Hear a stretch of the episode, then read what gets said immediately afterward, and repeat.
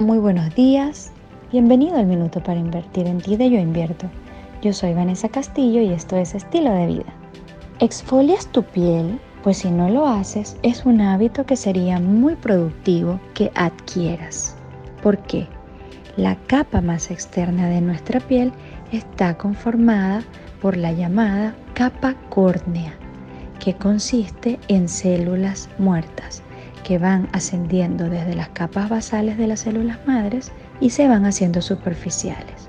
Pues es muy recomendable cada cierto tiempo exfoliarnos no solo la cara, sino todo el cuerpo. Para esto puedes usar una esponja, puedes usar cepillos especiales de exfoliación o una deliciosa crema con aroma. Recuerda, exfoliate.